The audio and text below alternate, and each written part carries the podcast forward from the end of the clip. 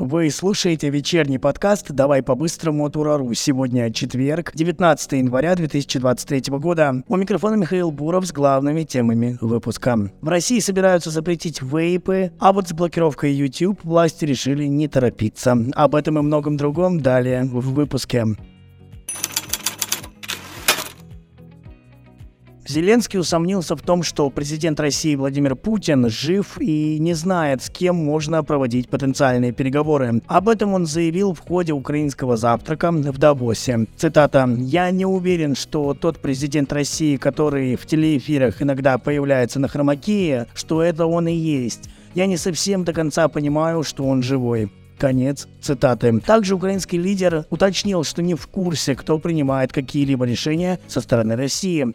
И знаете, мне вот лично кажется, что у Зеленского просто закончились аргументы, и он зачем-то решил поиграть в конспиролога. В Кремле такое резкое высказывание прокомментировали, и вот что ответил пресс-секретарь Песков в ходе конференц-кола с журналистами. Цитирую: «Россия и Владимир Путин – это для нынешней Украины большая проблема, как и лично для президента Зеленского.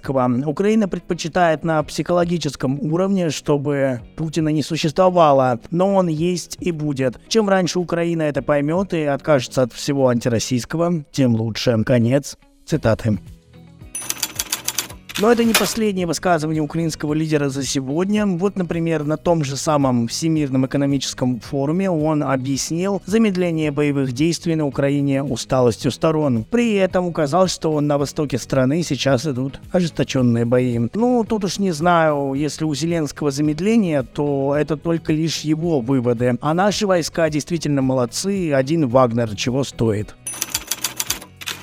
А тем временем в Кремле допустили выход конфликта на новый уровень. Обстрелы ВСУ российских территорий с помощью как западного, так и украинского вооружения могут вывести украинский конфликт на новый уровень, а именно с применением оружия Запада в атаках на Крым, заявил Песков. Также Кремль полностью разделяет высказывания посла России в США Анатолия Антонова о том, что Россия не оставит без ответа удары Киева по российским территориям.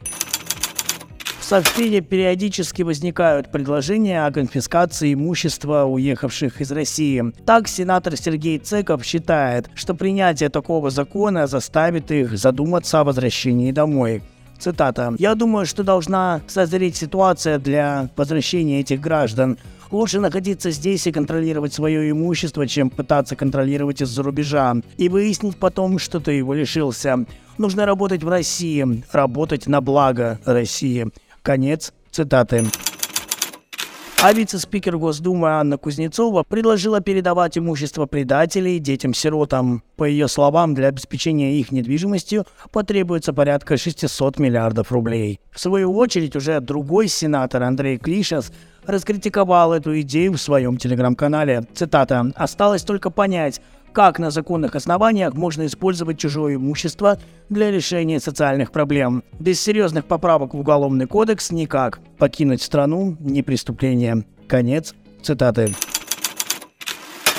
Роспотребнадзор поддержал идею Володина запретить вейпы в России. Напомню, ранее спикер Госдумы выступил с этой инициативой. По его словам, Комитету по делам молодежи следует рассмотреть этот вопрос в приоритетном порядке. Роспотребнадзор выступает за любые законы, способствующие улучшению здоровья россиян. Так в пресс-службе ведомства прокомментировали идею.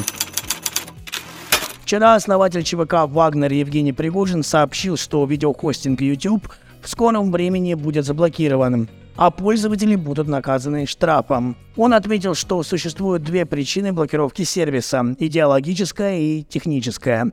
По его мнению, около 40% видеоконтента направлено против России. Следует развивать отечественные площадки ВКонтакте, Одноклассники, Rutube, Ярус и Ковчег. Однако в Госдуме вопрос о блокировке YouTube не обсуждается. С таким заявлением выступил зампредседателя Комитета Госдумы по информационной политике Евгений Попов. Минцифры, впрочем, как и раньше, также выступают против блокировки YouTube в стране. Об этом заявил глава ведомства Максут Шадаев в ходе брифинга министерства.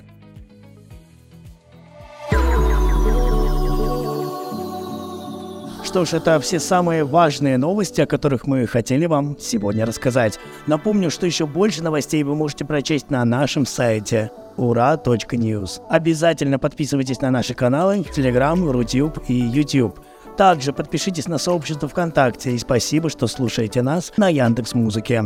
Ну а я прощаюсь с вами до завтра. Не забывайте, что здесь мы обсуждаем самые яркие события дня. Это был подкаст «Давай по-быстрому» и Михаил Буров.